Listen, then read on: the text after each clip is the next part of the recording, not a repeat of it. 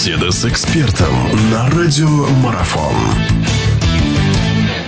Хорошо, продолжается наша беседа. Говорим мы о биатлоне. У нас в гостях наш прославленный Сергей Чепиков. Сергей, вот сказали вы в первой части нашего интервью о том, ну, мы отметили, да, это, что тяжеловат старт дается, что ребята, вот вы сказали, там где-то не улыбнулись даже на пристрелке. А, не дай бог упаднических вот этих настроений в сборной не появляется после двух этих стартов. Вы непосредственно там находитесь, наверное, общаетесь с ними. Как вообще настроение у ребят-то? Ну, я надеюсь, что нет, но я мне общаться с ними не удается. У меня нет допуска в Олимпийскую деревню, и поэтому... Но мне кажется, что в целом все равно, я думаю, наша команда еще возьмет э, э, свои медали, э, проявит русский характер. Это все равно как бы было и там и на предыдущей Олимпиаде, да, в Ванкувере, что сначала вроде бы не получалось, а потом мы все-таки запрягли наших быстрых лошадей, и, и Женя Устюгов завоевал там золотую медаль. Еще были это в эстафете, но все-таки медали. Поэтому гонок-то еще много, и мне кажется, еще рано как бы делать такие скоропалительные выводы.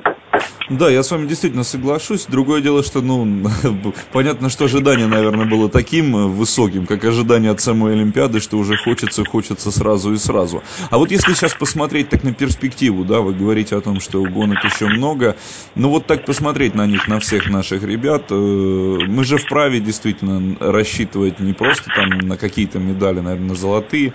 Вот сейчас, глядя на них, э, уже можно, наверное, даже какие-то прикидки делать и на эстафету, давление большое, давление сильно, наверное, чересчур сказывается этой домашней Олимпиады или нет? Или это не должно быть ключевым фактором?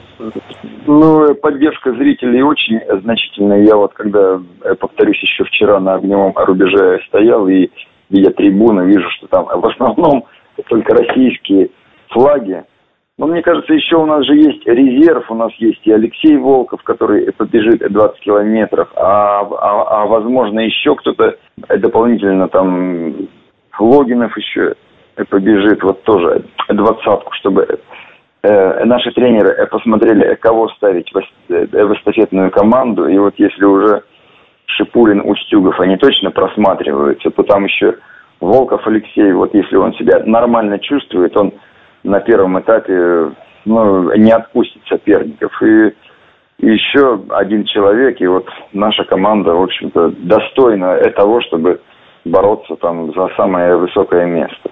А вот опять же, да, касаясь, касаясь Волкова, касаясь этого самого ближайшего резерва, э, ставка на них, э, она насколько очевидна, что на них следует ставить? Ведь, может быть, действительно, если у этих не получилось, то есть шанс дать попробовать другим?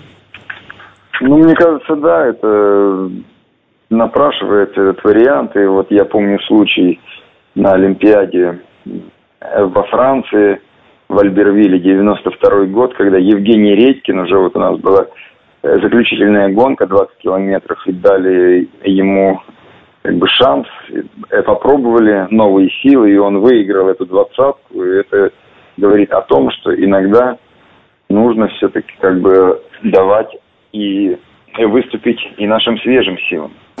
Продолжение беседы через мгновение. Оставайтесь на радиомарафон.